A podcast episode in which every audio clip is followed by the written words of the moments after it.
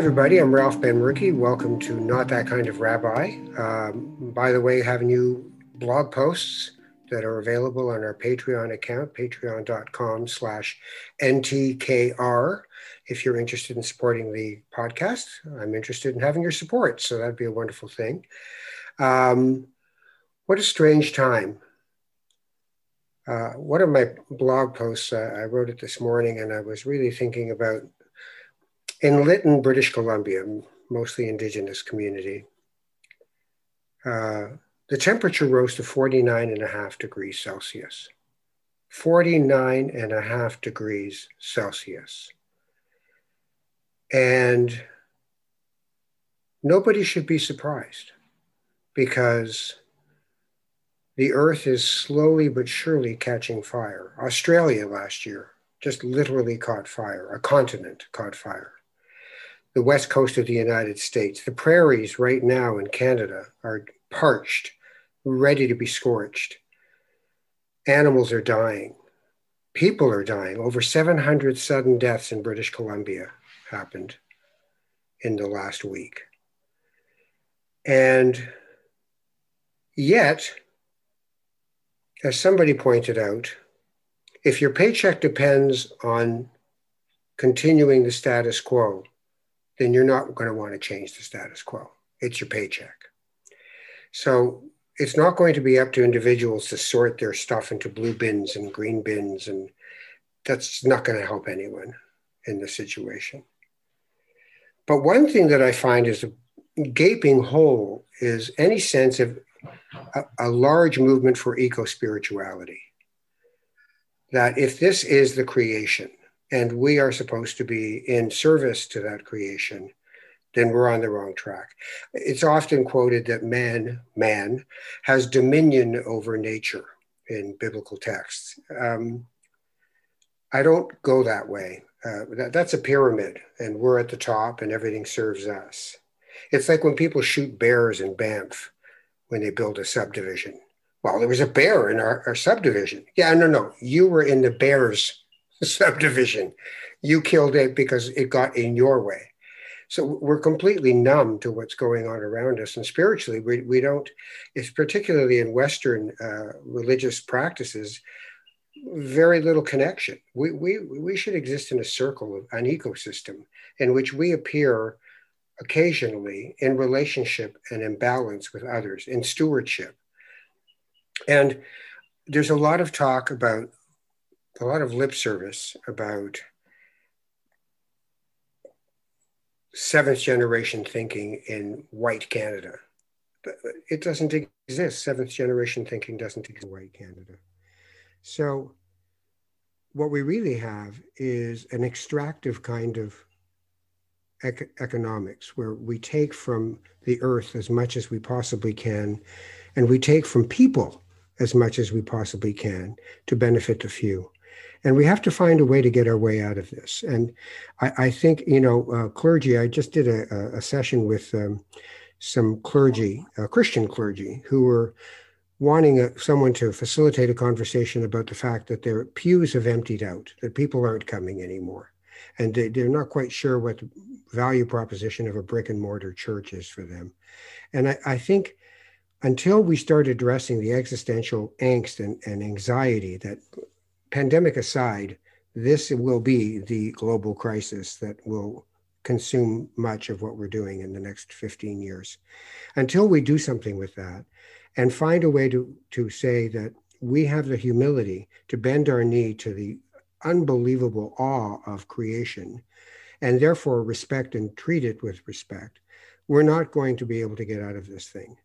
Uh, you can't buy your way out of climate change at this point, but you can find a way to have an eco spiritual movement that includes everybody, everybody in a walk together. Um, so I, I just wanted to share that because I've spent some of my life, I'd say the last 13 years of my life, really trying to figure out how to communicate the climate crisis to people. And I feel like it doesn't matter, they're not listening. It's like, but it's a nice day today. What does it matter? I hope somehow we find our tipping point a lot faster than we're going to at the present rate of speed, which is not fast at all. So there's my my thought for you for the people of Lytton, BC, who, by the way, after it was 46.5 percent, uh, 49.5 Celsius, the entire town just caught fire and disappeared. So either we figure this out or we suffer the consequences. All that said, I stumbled upon my guest for the podcast today while looking at some things online, and I absolutely love her story. So I wanted you to meet her and I wanted to spend some time with her. Her name is Nakuset, and she is with me from Montreal, if I'm correct. Hi. Yep. Hi. How are you? Tired. are you often tired? Yeah, I mean, uh, just the other day, um, I was able to put together a um, honoring Indigenous children march in uh, in Montreal, and um, I wasn't sure how many people would show up, and we had ten thousand. So I'm still tired from that because I wasn't I wasn't expecting that many. But what I wanted to do was get traditional um, speakers together to give some wisdom and some um, you know, like we had Kevin Deer and what you had just shared, he shared a very similar message, right? But more mm. from a, you know, an perspective. Um, and and um, it's the feedback that I received were that you know the non-indigenous people that showed up found it you know really humbling and and um, were very thankful to receive these messages because you know all the different um, sort of realities facing Indigenous people is really difficult. And unless we try to find some way of um, sort of healing and, and having some kind of uh, grasp on the situation and, and sort of figuring out how to how to move forward, then we sort of freeze up and I didn't want that for the community, and um, I didn't want that for the non-indigenous community too, because they're they're feeling like, well, we want to do something and we're not sure what we should do. And just listening was awesome. Yeah. What was it like to see 10,000 people show up for you? Um, I mean, it was it's it's hard to sort of wrap your head around it, right? Because when I started, uh, I showed up an hour early, and people were slowly coming in, and then I was sort of sitting on the steps. I was at the Jean Mance Park near the big statue, and um, you know, I had a I had like three other people that helped me do this uh, Jaggi Singh, uh, Jen Jerome, and Amy Streamer. Um, so what we did was we kind of coordinated all the media interviews ahead of time every 10 minutes. So I was sitting down, and then when I stood up, that's when I saw the crowd of people. Um, and then I just jumped right into it. So I didn't even introduce myself. I was just like task oriented, like bring on each uh, speaker and, you know, uh, making sure that um, you know that that everything was well coordinated. And then when you see 10,000 you're thinking this could be a disaster if people aren't following the protocols and you know going where they need to go. And everything was so peaceful. And that was you know the police actually helped us which i have to give them kudos because that's not always our experience with them but they helped us sort of guide people um, it was very emotional. We had a lot of really like amazing singers like Elisapie Isaac, uh, Sylvia Cloutier, and their songs, you know, just made people cry because they were about the children. So we needed a time to sort of come together and grieve, but also a time to sort of like get ready because there's more coming. So I'm not quite sure I'm going to do the next time. You know, like I know any day now they're going to be talking about you know another mass grave, and uh, I I won't um, like I'll have to figure it out once I get there what I'm going to do. Um, because I was obviously like very affected. I mean, I'm from Saskatchewan, right? So when they found, you know, the 715 children, that's they could be my relatives, right? Like, yeah. so so anyway, I'm just rambling. Not really. Um, if this is rambling, you, you ramble on, my friend. Ramble on.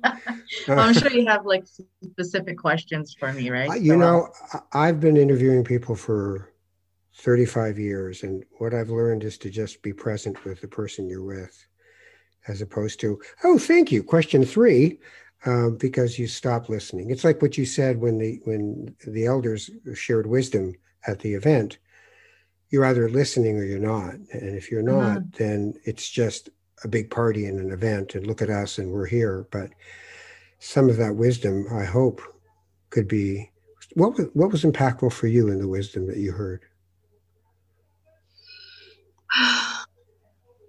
I know you were running no, around. But yeah, no, I was standing right next to him. What was really difficult was he had his um he had his water drum and he had his turtle shell. So he was holding both of them. So I was holding the microphone to his face. And he kept moving around. So I was like, it was really difficult. I was like, I don't know how I got into this. So I was totally there. But what I, I liked was he how he how people wear the the color orange, you know, to commemorate. Um, you know, he he put that in relation to fire you know, and all these spirits are like fire. And they've all sort of risen now in terms of um, people uh, know that they exist, right? So I thought that was really, um, really great. And he also talked about the fact that, you know, he saw that if we don't do better, that we will basically all die if we don't you know start taking care of the environment if we don't start you know listening to the teachings and you know i know the you've mentioned this the seventh generation and that is something and you know what's kind of interesting about the seventh generation is they say that my generation, the 60 scoop generation, the generation that was taken away and found their way back, that they will, you know, be part of leading the way. So when we talk about the seventh generation, they talk about um, trying to put the earth in a good place, not for your first or your second, but the next seven generations. And I've been, you know, I, I've been running the Native Women's Shelter now for over 20 years well, no, I've been the executive director since 2004, but I've been there since 1999. Um, and you know, there's it's it's stepping stones. It's like I wasn't, you know, incredibly successful at the beginning but you know as time came on i was able to make more change within the shelter more programming and then it just sort of rippled out into the community where i have multiple projects and I just opened another shelter called Resilience Montreal, and we just got 7.2 million from that from the provincial and federal government. And I'm like, I don't know if I can do this again. it's, it's well, really know, you know what? It's something interesting as you were talking about your time in this organization was perhaps within a lifetime itself, there are seven generations of growth in a person. You know, perhaps there's there's that too, that the person you were, and then the person you become, and then the person you become, and then the person you become, right? Never you thought know, of it before. I I know that you know just in December, the Montreal Gazette uh, featured me uh, as uh, people to watch for right? That's like the name of the article. They do it every year. So first I was like, okay, that sounds stockish. Watch for like I'm pretty shy and like I don't really anyway. Um, and then you know it says uh, you know something about Nakuset and she gets things done. And then I'm wondering, is this like a self-fulfilling prophecy? Because after that came the 7.2 million. And you know, we also did like this really big um you know, Justice for Joyce. I did another rally and we had like, I don't know, maybe like 5,000 people that showed up uh, during COVID red zone in Montreal. So that was huge. And I remember thinking, oh, I'm never going to be able to top that. Like I should just retire. And then just, you know, on Thursday, we had 10 million. I'm like, oh, wait a minute. I'm going to have to probably try to do better, right? But it was never my intention to try to have a number what I did, which was different, was I did a lot of interviews beforehand and I asked for help. I asked for people to come out and support us, and they did in in like huge numbers. So right. I think when you ask for help, you get it. And that's hard for me to ask for help. I'm usually I'll do it myself. yeah, well, it's hard for a lot of people because yeah. it's um, it requires a humility. I don't mm. mean oh, don't mind me. I mean it requires you to know where you should be in this should I be leading? Should I be asking for help? Should I be doing both? Which one in what order? You know, there's a lot. Humility is a the, the gift of knowing where you are and where you should be. I think. You know, I wanted to talk to you about um, being taken from your family as, as a small child and your life growing up in Montreal. Um, if you could just let people know a bit of what your journey has been. Yeah. yeah, not a happy story. It's really not a happy story because you have to understand that my mother went to residential school. She went to the Prince Albert Residential School, and her experience shaped her. and she, uh, you know, ended up having uh, seven children, and all of them were placed into care. But for whatever reason, I was the second to last child, so by then the 60 scoop sort of happened. Um, and I was in a foster home with my sister Sonia. Um, and we were lucky. We were like it was it was great that we were together. But then the social worker came by and took pictures and felt like um, I was uh, you know adoptable. But Sonia, who's three years older, had too much um, I guess I don't know she too much baggage, so she wasn't considered adoptable. So then I left, you know, in the middle of the night. I was taken from, uh, we were in Thompson, Manitoba at the time, uh, to Montreal and put into this new family. I'm, I'm just turning three years old and I'm like, what am I doing here? Um, and it was really strange. And I think what was hard was that when I arrived, I already had three years of neglect and abuse. So I wasn't a really sweet, bubbly child. I was a guarded and angry and, you know, kind of mute. Like I didn't talk. I was confused. Um, you know, and I, my parents are like, well, what do we do with this? she was so cute in the picture. She's not so cute now. So there was definitely, you know, sort of like a lot of head scratching. And um, I and guess they, they were Jewish. Yeah, yeah, they are. They still are. yeah.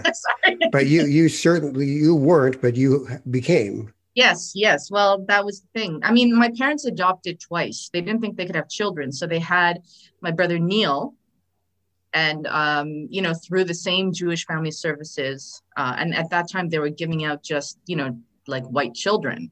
But then when the AIM program was established, um, they took all the pictures of the white children out and said, okay, from now on, we're only giving out Native kids. And they do this across Canada, right?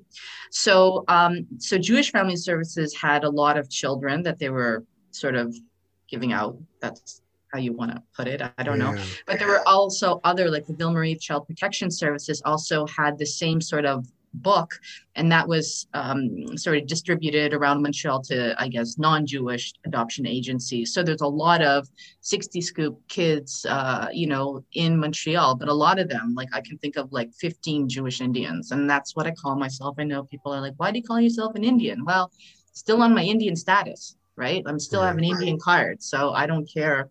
Like, you know, I call myself yeah, yeah. a Jewish Indian. It's just the way I, I sort of express myself. So um, yeah, so so I think the social workers didn't really have much um, knowledge and how to sort of you know counsel the parents taking these kids, and they just felt it's part of the assimilation. So you know they told my parents don't tell them anything about her culture. Uh, tell and I had a blonde brother and a blonde sister, so they were like, well, she's dark, so tell her tell her that she's Israeli. you know and and don't encourage her to like you know retrace her steps so my parents went with that and but they also had very negative thoughts of indigenous people so in montreal there's a place called Kahnawake, um, and and what happened was during my childhood i eventually went to this private school that had a large indigenous they had a lot of mohawk kids and I was mm. like, oh my God, you look like me. I was like so excited. And then I became friends with a lot of the kids and I became like a sponge. I'm just like, you know, teach me about the Mohawk, you know, language and your culture. And I, you know, like they were just like, they were kind of like the coolest kids in the school. And I'm like, I'm kind of like you. Um, and, and I went home as one day and I had picked up the, the Mohawk um, sort of uh, accent and that did not go well. they yeah. were like, do not turn into one of those. And my father, who, you know, made quite a bit of money, um, he had a Mercedes. And you have to understand that Kahnawake at that time was not the, you know, very uh, wealthy community it is now. Back then it was, it was, they were going through harder times. So my father drove into Kahnawake um, with his Mercedes, and I had my brother and sister next to me. I have to say, I was about 12 years old at this time. And he was like, You want to tell people you're Native? Get out of the car. Go. This is what Native people do. And he would look at one of the, the houses. He goes, You know, the people here get welfare. And if they never ate, uh, or never bought like clothes, they still could never afford the Mercedes that you're driving in. This is these this is your reality. So you want to be proud of it, get out of the car. Live here. And I almost did, except a group of Mohawk people started to follow the car, going, You're not from here, so you need to leave. And he drove out. And I remember my brother and sister like kind of turning and looking at me as if, like, why do you have to be such a problem? Hmm. Like, why can't you just?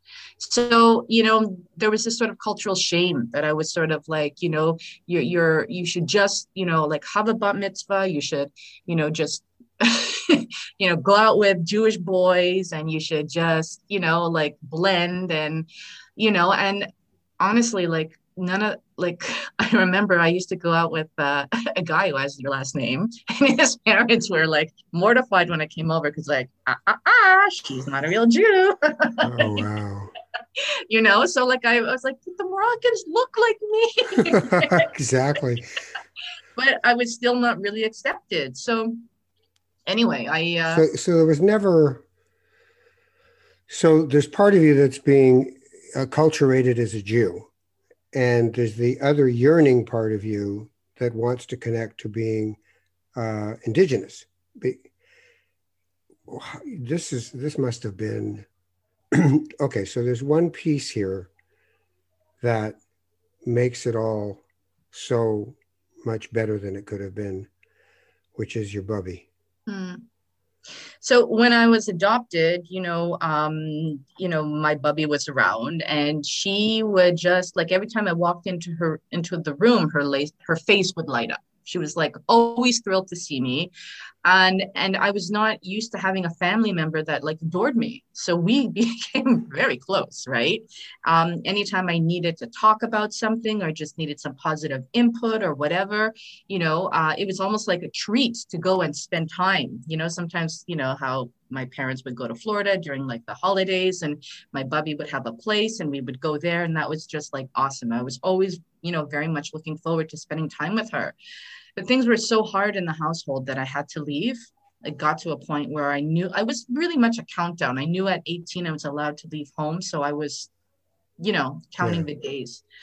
And then when I left, um, you know, I really kind of was trying to figure out where my road is what is my direction what is going on what do i do how do i live in a world where you know i i don't really know my native culture but do i just forget about it and just blend into society? I, I like it was a very confusing time for me.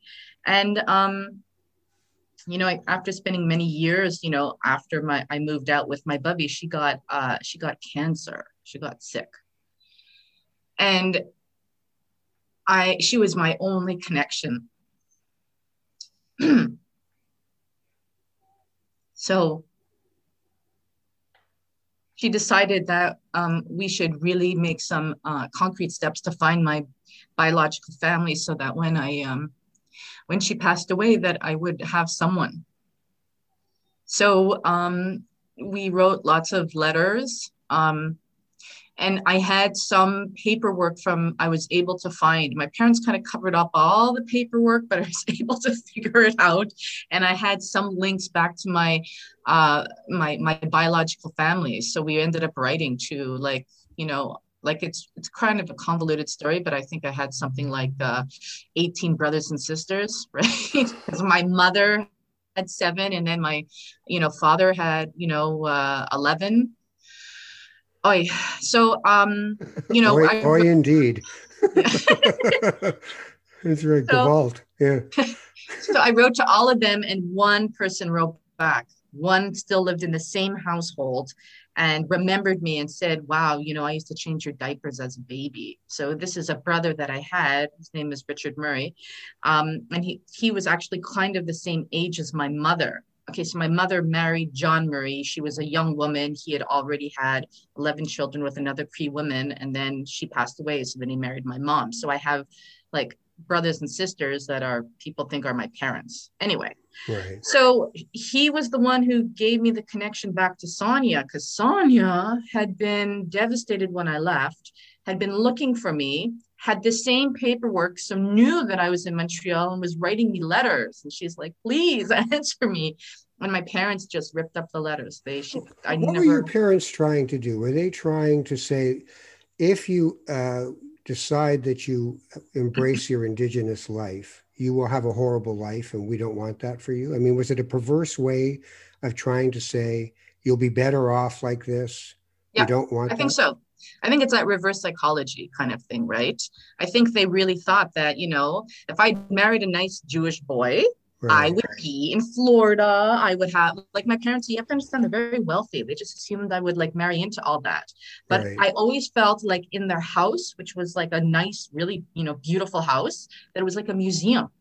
Like right. it was very pretty. Don't touch anything. Like I never felt comfortable. You know, like I was. It was like a relief to leave. Like I, I could not see myself in that world. And some of the even the hierarchy were like the you know the men were in charge and the women sort of like never sort of spoke out too much or whatever it's like mm, no i can't no, can't do it right so i it made me be very independent where i'm like i'm never going to depend on a man i'm going to you know um you know always make my own money i'm going to try to be you know independent and of course it took many many years but you know when my bubby was able to sort of reunite me and my uh, my family um, it took a couple of years before my my no a little time before my um, I went up to visit them. So I met my biological mom and I met Sonia, which was awesome.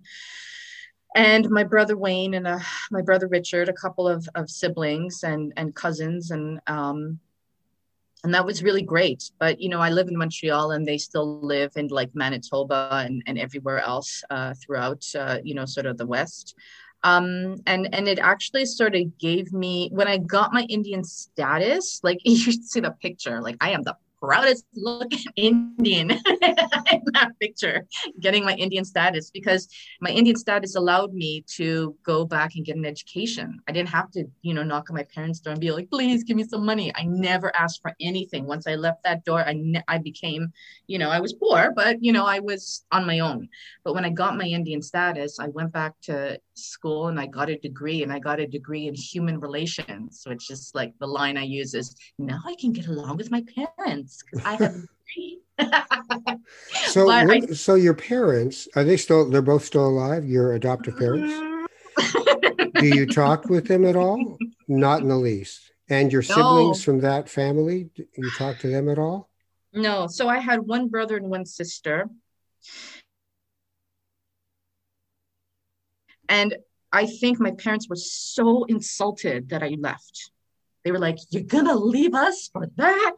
right, right. They were just so I was cut out. I was completely cut out. And the last time I saw them was at my brother's, uh, my brother Neil passed away. Um, probably now, Kiston was like two, so 12 years ago. And it was a cousin that told me, like, my parents don't even get in contact with me. So I had right. to crash the funeral. Oh, my and it was really awkward because people knew who I was, and I'm standing all the way at the back of the end, and people actually got up and let me sit down, whereas oh. all the media family was in front. And you know, I talked to my mother, and I was like, "Well, can I come to the shiva?" She's like, "Nope." Wow. So I'm like, "Well, what did I do exactly?" Right? Yeah. Like, it almost seems like the fact that I, because they used to tell me all the time, you're going to grow up, you're going to be a drug addict, and you're going to be a prostitute because that's what your people do. So I was really sure that was my way. But I, I think maybe that was the reverse psychology, or I don't know, maybe they were just cruel. I don't know. But or but, maybe they just were ignorant uh, uh, about what they'd taken from you and thought, don't you understand? We're doing you this great favor. And you were saying, don't you understand? I need to be me. I, yeah. I, I can't be a, a, a, pretend. Is there anything in your life now that resonates from the Jewish side of your life?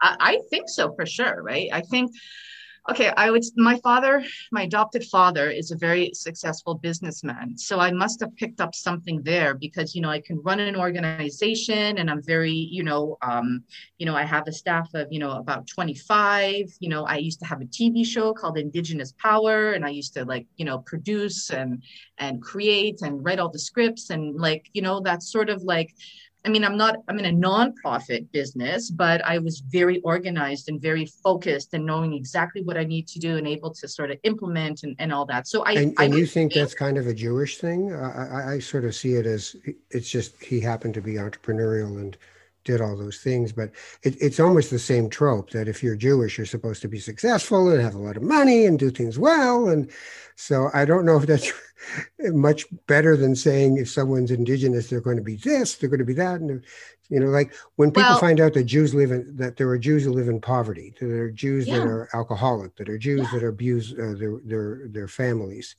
Um, they're like, oh, no, not us. And I think, no, no, of course us. Of course, everybody is us. So, but is there anything spiritual that you got from being, you know, from bat mitzvah and Hebrew school and being Jewish? Oh well, no. Thing is, I, I okay. So, anyways, if I could give my parents any kudos, that was it. and you just took it. You took it from them. well, well, because to me it sounded like, oh, this is the stereotype of what Jews are. Jews are people who are good at. I don't know. I, I, don't know if that's the stereotype. I mean, you know, the Benmergui guy I went out with, he was not rich. No, but he's Moroccan right? like me. So we were oh. I, we were working class. We're not oh. Ashkenazi Jews. We're the different ones. Oh, okay. Anyway, so I don't know others. if you can really paint them off one color there. So that no, of course not. Yeah. I'm just so, wondering I, if there was a spiritual piece from being Jewish, or did what did that, did that really just sort of never really happen for you? Um, like you if know, you went into a synagogue now yeah. and sat there for a high holiday service, would you would yeah. it resonate with you when you heard the shofar? Yes, absolutely. Yeah. No, no, no. You have to understand that. You know, um, I went to Hebrew school, like, you know, uh, junior congregation at the Shaar Hashmayim when I was a little kid. and then usually Friday nights we would go to synagogue. And that was always, even when we lived in Dollard, because they moved to Westmount later on, but we always did that. So I was already sort of put into the culture and I loved it. I thought it was great. I have, I have a lot of respect for the Jewish culture. And, you know, sometimes through the Native Women's Shelter, I still get invited to, to synagogues just to sort of speak to the congregation about what they can do for Indigenous people. And I'm very comfortable sitting there. It's the only religion that I uh, that I know.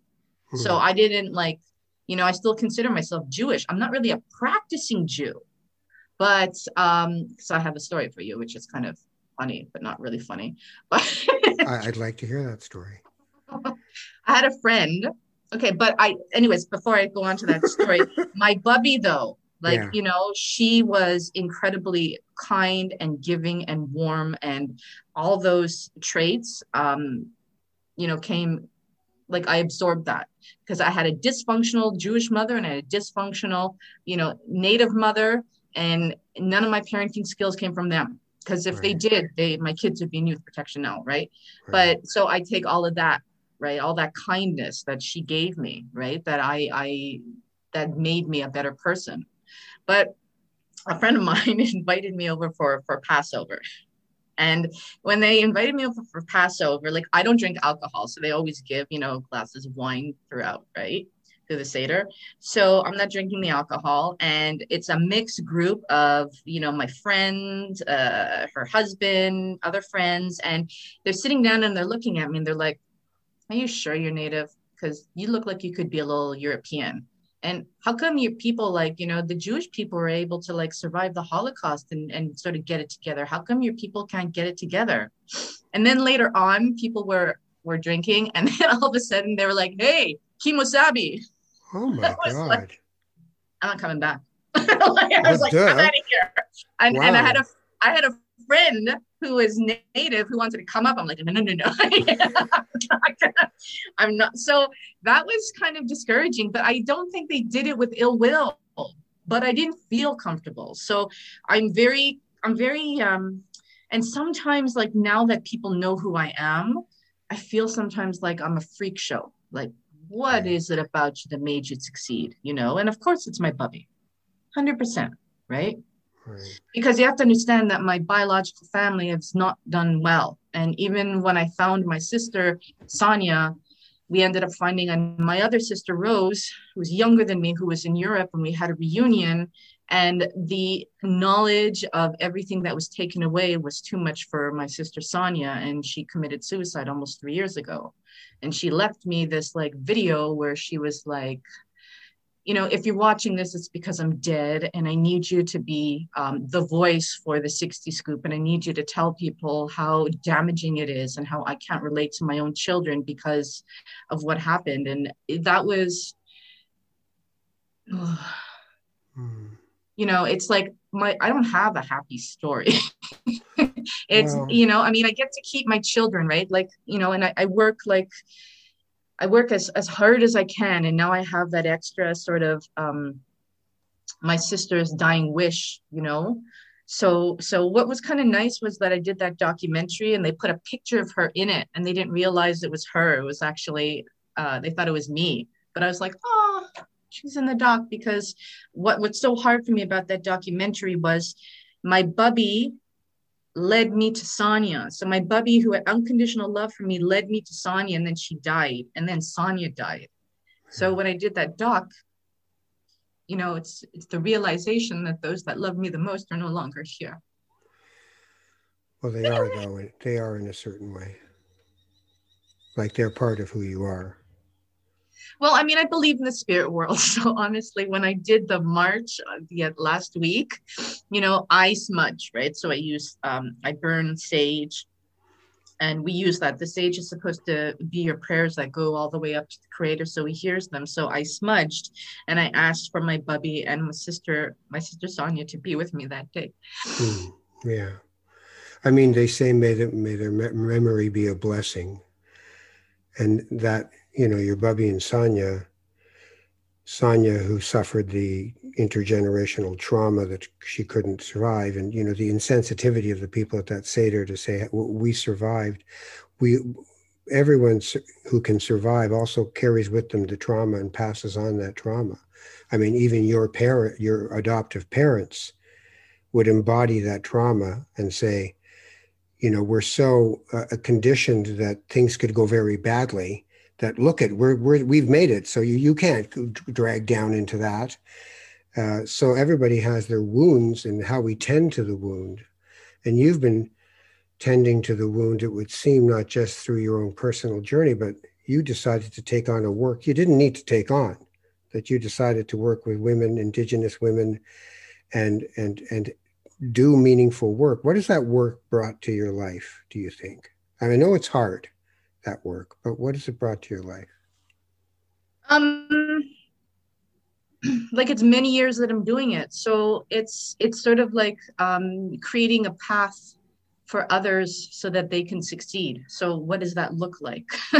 and it's it feels like you know because of systemic discrimination, um, that it touches everything. So in terms of like youth protection and uh, you know the police and the court system and you know the overrepresentation of indigenous people in jail and and health and everything. So what I try to do is I've really expanded my job description at the shelter because like it doesn't say anywhere do a march. like I just do that on my own, right? But you know, like we're able to really um, create um, sort of safe spaces within the city. I used to think that at the Native Women's Shelter, when the women came in, I would make them safe. But then I realized that they would have to actually leave. And when they leave, if the world is not safe for them, what can I do? So it's why I have, you know, contribution agreements with the city of Montreal, and I had a collaboration agreement with youth protection and one with the police, and you know, like sort of agreements saying that we're going to get we're going to get along they don't usually honor those agreements though.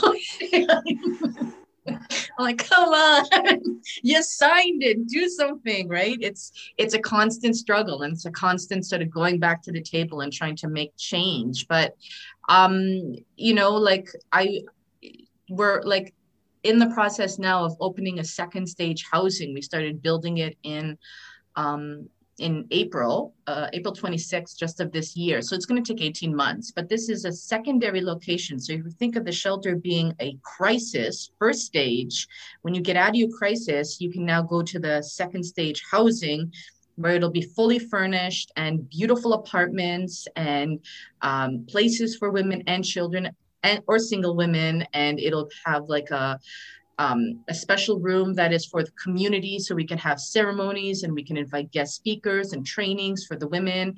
And it'll have the dr Julien foundation.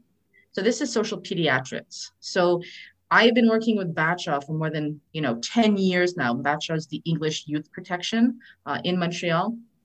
So it's over 10 years that i've been working with them. And i've been trying to sort of create um, or collaborate with services um, or create our own services or try to change the way it works. And we've basically had the door shut in our face time and time again. And after 10 years of trying to, you know, create something with them, now we're just going to be like, no worries, we'll create it ourselves. don't hurt yourself, sit down. we'll just do it. So we're creating the Dr. Julien Foundation in the building and we're going to extend that to the community. So anyone who is having issues with youth protection will now have a team of doctors and lawyers and social workers and whatever it is that they need in order to get that child back. They'll be supported by professionals, and that's going to be better than like it's almost like if you have a team of professionals around you when you walk into youth protection youth protection is going to be like oh we're not going to try to pull the wool over your eyes. We're going to have to actually just follow the mandate. Because in our experience when we lose our children even if we follow the mandate up to a year they still don't give kids back. Mm-hmm. so you know it's sort of like i feel like i only have one life. I am 50 years old so i'm you know not going to be around forever um, I don't have I don't know how much time I have left on this planet, so I have to just try to do the best that I can until you know until I'm called back to you know the creator. Like I don't know how long that's going to be. I'd like to say you know it's another. I once saw a psychic and she told mm-hmm. me I was mm-hmm. going to live to be an old lady, like like ninety. So, anyways, I got forty years. yeah. So I still have to do as much as I can in the next 40 years, right? Yeah. Um, and I think that when you hold a, um, a title like executive director, then you got to use that title because it's almost like um, like a, like a cape. Like I'm an executive director. I want to talk to your executive director, and we need to, you know, right, it's more right. of serious titles. But I truly use it the, to the best of my abilities, right? And and I people ask me to talk a lot, right? right like right. Nathan, you know, um, he was friends with uh, he used to be partners with with Anthony Bourdain, Nathan Thornburgh. Oh, he yeah. has a he has a podcast and he I was the first like native person that he interviewed from like Canada. Um and and you know, I I will always say yes to these kind of things because one day nobody's going to care about listening to me. So so you know, so it's I'm trying to one of the things that I've always found difficult is how to, you know, I have a few friends who are indigenous, and uh, I always say, I don't know how we cross the bridge to, to be together on, on the things we need to be together on because there's so much justifiable mistrust of the other in the native community in the indigenous community. There's so much of, oh, here they come, it can't be good uh, that how do you become a, how can people like me become eff- effective allies? Like one thing okay here's one thing that has driven me nuts. Uh, I, have I've worked with uh, certain politicians over the years and i remember when it became really um, in fashion to do a, a land acknowledgement. And i really found myself going so now you get up and you say, I want to say that we're on the lands of the Mississauga of the first and of the new credit and that, and I just think, so what? So so you've said that it's out of the way. Now let's get on with business. And I found it I would have I think if I was indigenous, I would have said, never mind, never mind. You know, acknowledging that it's unceded territory and that you broke the treaty is not exactly the way to start, you know, and then let's eat you know, it doesn't really help. So, how do people on the other side of this, the other Canadians, how do we end up being able to walk home with you? How do we do that? Um, there's so many ways. And, and I always ask people to uh, go with what their strength is, right? So, like, you don't want me to do your bookkeeping because I'm not good with numbers, right? so but i mean the idea of just doing it sort of like you know in, in, in a small way. So if you are wherever you live if there is you know an indigenous organization um you know why don't you volunteer?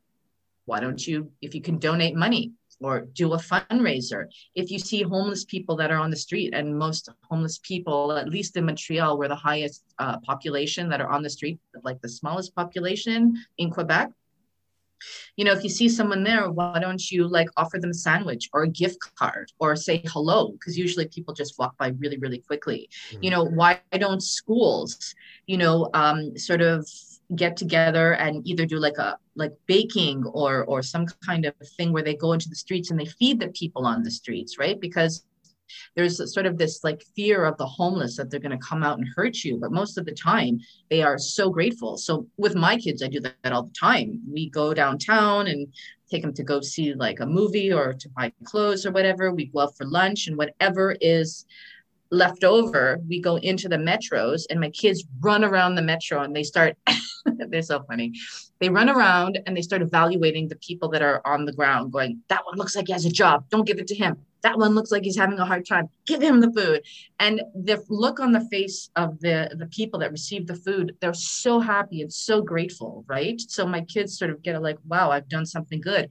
And they as well get to eat because it's really hard to like be on the streets.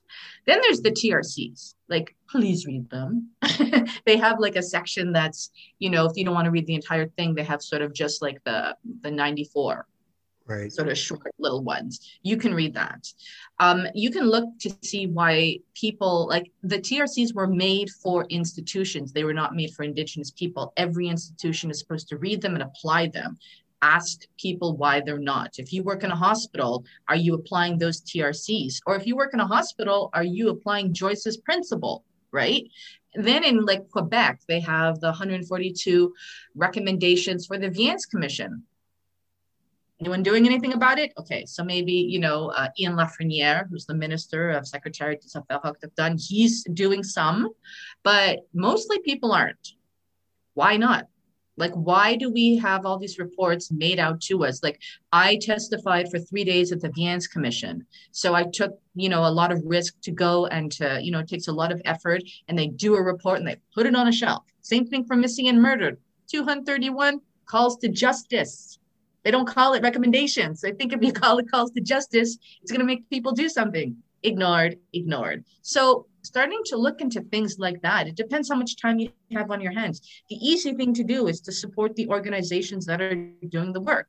Mm-hmm. And if you have the capacity to do more, um, then do more because you know you are on indigenous land right? And it is a gift to be here. And and you don't have to be here. You can take that boat and go back right? But you're here. So when you're here help us out a little bit doesn't have to be like going to Attawapiskat and getting them clean water yeah. but if you know how to please help because it's 10 years that they don't have clean water and it's it's horrible how we're living like in a third world country well it's you know, environmental racism is what it is yeah, I don't know how I get out of bed some days. it's like well, everything how do, is how do you how do you get out of bed? Like um well it's some days are harder than others, right? I mean, I'm just uh you know what, and I feel like a lot of people also depend on me because like even for this last March, I didn't have the energy to do it. Um but people were writing and i had already done something for the 215 at the mountain. Just it was very you know it was more just sort of organic in terms of inviting people with drums to come and sing. Um, and people were like can you do that again? And i was like i don't know. Can i? Okay. And then i talked to one of my colleagues marty miller and she was like yeah you should do it you should do it on july 1st and just like that i'm like okay I can do it. and then I hmm. bring in, you know, like really strong volunteers that have the capacity to do it. And then we just plow through, right? So you kind of have to step up. And it's not easy, but it's never been easy for us, right? And and um, you know, and I have children, and I want to be like a good role model for my children, and I want to make sure that it's going to be easier for them, you know, when they get older, because you know, I got 14, 11, and, and eight, so they're still quite young. Um, um, you know, I when I did the Justice for Joyce, I brought my 14 year old and he was thrilled. He was so proud to be there to meet all the speakers. His job was to clean the microphone and give it to the next speaker, but he really enjoyed it. So I try to bring them to do more advocacy work with me, just so that they can see it. And uh, my uh, middle son, Makisis, he wants to do what I do for a living. He wants to run a shelter, so that's good, right? But they don't have to. they can do it. No, no, but want. I mean, you know, look, we we all get dealt our hand, and for some of us, it's um, it's too much, and we don't really we can't really get above it. And for others, we survive. And for others, we succeed and thrive in a certain way. And, you know, what you pass on to your children, the trauma that was passed on to you, for, for a lot of us, I think it's just how do I minimize as best I can that that that ability to pass on trauma and maximize the ability to pass on hope and and inspiration. Um, and you know, when you spoke of Sonia and you spoke of your bubby, uh, you know, those pieces they're physically gone, but I can feel them just listening to you. Mm. You know that there has to be a life that means something that, you, that you're not just here to take up space, that you have to do something and, and you do something. And I, am sure it takes a, a hell of a lot out of you, but then every once in a while, I'm sure you look up and see the work of, of, of helping a woman and her children, you know, to go back into society not as broken as when you got them. Mm. You know that that's not nothing. That that's that's a, a major mitzvah. That's a wonderful and beautiful thing. So I, I just want to thank you, Grace. I, I, find your story so inspiring for me. And I, I think that there's so much to learn from everything and everyone that you've been in contact with. And I just hope that, you know, that you take care of yourself in a way that allows you to do the work efficiently without having to give up everything. And, you know, that's the Jewish side. It's okay. Standing's good. I just wanted to look at you. But mom, you walked all the way across the desert. It's okay. so take good care of yourself, please. And uh, I, I, thank you on behalf of a whole bunch of people for doing work that others, as you say, can walk right by the people who need them and not mm-hmm. even not even stop to even smile. So you don't mm-hmm. have any pocket change and you don't have a sandwich, but you can say hello. Mm-hmm. You can be a decent human being, you know. And and that's our only job, right? To be a mensch, to be a, a decent human being in this life, uh, which is no mean feat, you know. Uh, and even all of us have our our moments where we don't get there. But thank you so much for doing this with me. I really appreciate it. Great. Hello. and and and stay away from Benmerguis. There. he was a nice guy. He was a, such a nice guy. I think he became a, a lawyer. Was he um, French um, or Spanish? I remember him speaking French and Hebrew. I don't remember so much, but maybe Spanish. It was a long time. Like I was like fifteen. Do you remember? Do you remember what where he was from in Morocco? Oh God, no. Because we're no. from Tangiers, so we're we're Spanish. And I uh, don't remember Sonia Benezra. Yes. Okay, so Sonia Benezra and I. Let's end with this. We, um, she's also from Tangiers. Her family. Um, she had to learn French. She, okay. You know, she wasn't a French Moroccan. She was a Spanish Moroccan. So her mother went to school with my mother. So CBC asks me to host Canada Day on Parliament Hill and there has to be an English host and a French host. And most Quebecois don't want to be hosting Canada Day for CBC. It's just, you know, culturally, they were just like, ask me to do Saint Jean Baptiste, but don't ask me to yeah. do that, right? But Sonia, uh, she was a Moroccan, Spanish Moroccan Jewish person. What does she care? She was like, sure, I'll do it. So I, I, I tell my mother, I say, Ma, you're never going to believe this. I'm going to host Canada Day and I'm doing it with a Benezra, Sonia Benezra, and her and I say her mother's name, and my mother just cries, and she mm. says, hmm. "Could you imagine that? How how could anyone imagine that there would be a Canada Day hosted by two Spanish Moroccan Jews from Tangiers? That's how crazy this country is."